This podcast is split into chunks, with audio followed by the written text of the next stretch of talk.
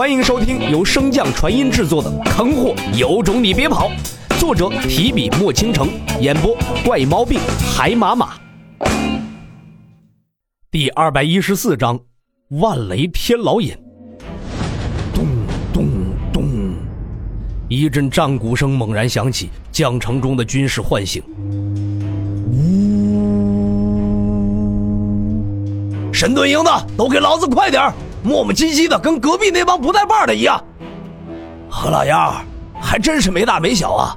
我灵能营要是不带把你们遁甲营的还能有机会从娘胎里出来？一句调侃，高下立判。在众人的哄笑中，素有“天威铁三角”之称的沙子营、遁甲营、灵能营率先出击。可到了城墙之上，众人皆是皱眉看向那战鼓所在。副鼓手连忙向着三军将士的方向跑来，是外围巡逻的飞鹰传回来的消息。不等几人继续询问，天边有几道黑影显现，朝着霞山所在飞速冲来。兽潮来袭，布阵，布阵！灵能营、遁甲营闻声毫不犹豫，顿时朝着城下冲去。可随着灵能营的众人分离，遁甲营亦是如此，一人一卫保护灵能营的诸人不受侵犯。大阵在众人的合力之下飞速成型。正在众人松了一口气时，地面忽然出现了微微的震颤，就连霞山之上也不断有碎石砸下。众人抬眸，便看见了那极为壮阔的一幕：手潮如巨浪一般越过山头，朝着霞山所在涌来。那浓郁的妖气将整个天空染成了蓝紫色，极为壮丽。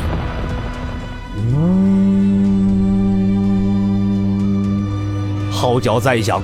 城中的所有军士立刻意识到了事情的严重性，可刚刚想要动身，第三声号角紧接着响起，灭城之威。众人一怔后，立马拿上了自己的兵器，朝着城头赶去。城墙之上，镇荒王、郑娇娘、王妃等人望着那片兽潮，心中也是震撼不已。大荒远没有他们想象的那么简单，这他们很清楚。却没有想到，大荒之中的妖兽竟能如此之多。在城头之上，一个尚未冠名的营号军士看着那争先恐后涌来的兽潮，自嘲一笑：“哼，原来之前我们以为酣畅淋漓的大战，不过是在过家家而已。”话出，周围的军士也缓缓摇头，往日的那份战意也彻底消散。镇荒王见此，立刻朝着王妃递去一个眼神。夫妻二人之间根本不需多言，只需要一个眼神，王妃便已领会。在这关头，需要一个人站出来为他们做出榜样，告诉他们这兽潮并非他们想的那般不可敌。镇荒王身为王境，不得参与下方的战场，所以这个开场只能由他来做。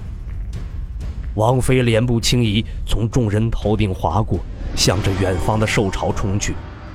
霞山仅存的两位神将境修士看着那独自冲向兽潮的身影，只能暗恨自己无能。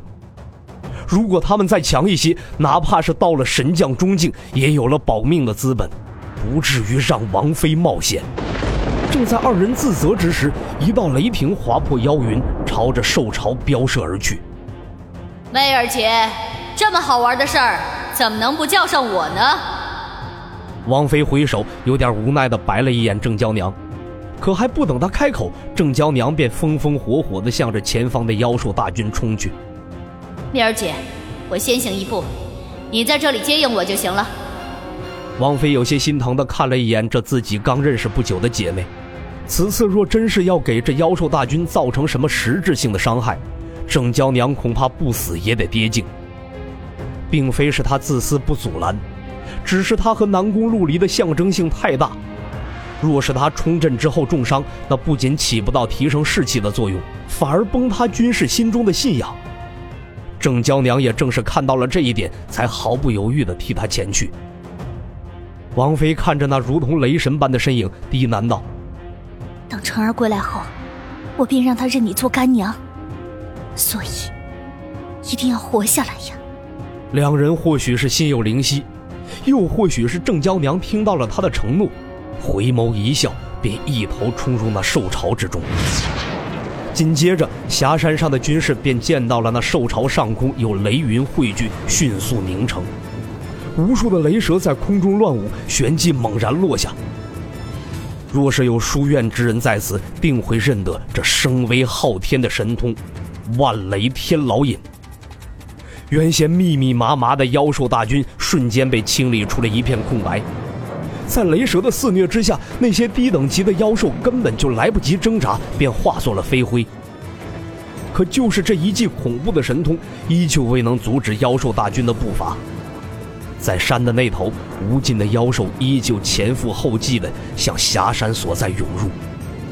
郑娇娘见状，缓缓地向那片雷蛇肆虐之地落去，直到妖兽大军再次临近时，一阵地动山摇猛地传来。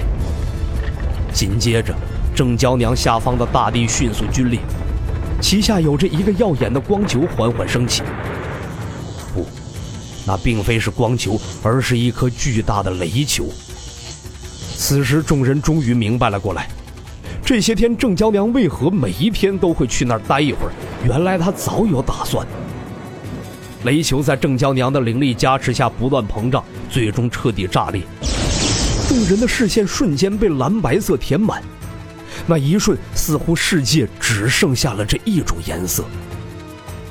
片刻后，随着霞山大阵闪烁速度变慢，那蓝白色也渐渐消退。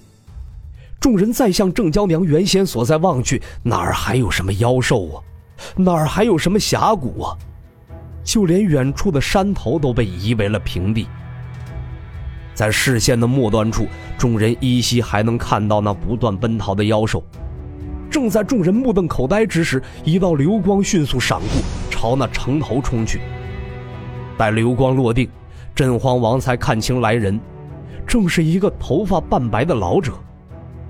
不等他开口，两女便被那人送了过来。先行救治，我还有事。话落，老者再次化作流光，向大荒深处飙射而去。镇荒王抱起二女，神识微微探查后，才将悬着的心放下。应该是关键时刻被那神秘老者相救，王妃只是受了些冲击，而郑娇娘也只是灵力透支，并无大碍。神秘老者随着妖兽大军一路前行，不断深入。连续数日奔逃后，妖兽大军不断与其他的妖兽混合，越来越壮大，其中更是不乏高阶的妖兽。终于在那一处红色的大山前，所有妖兽齐齐停下，开始朝着大山跪拜。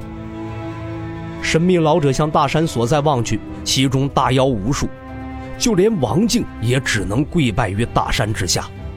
片刻，大山缓缓开裂，血红色的灵气瞬间弥漫而出。一只通体雪白、模样与狐狸极为相似的妖兽缓步而出。那妖兽出现的瞬间，便将目光投向了老者所在。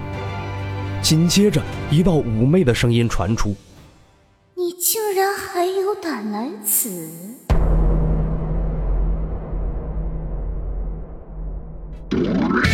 本集播讲完毕。感谢您的收听，如果喜欢可以点击订阅哦，关注本账号还有更多好听的内容，还不快动动你的手指头！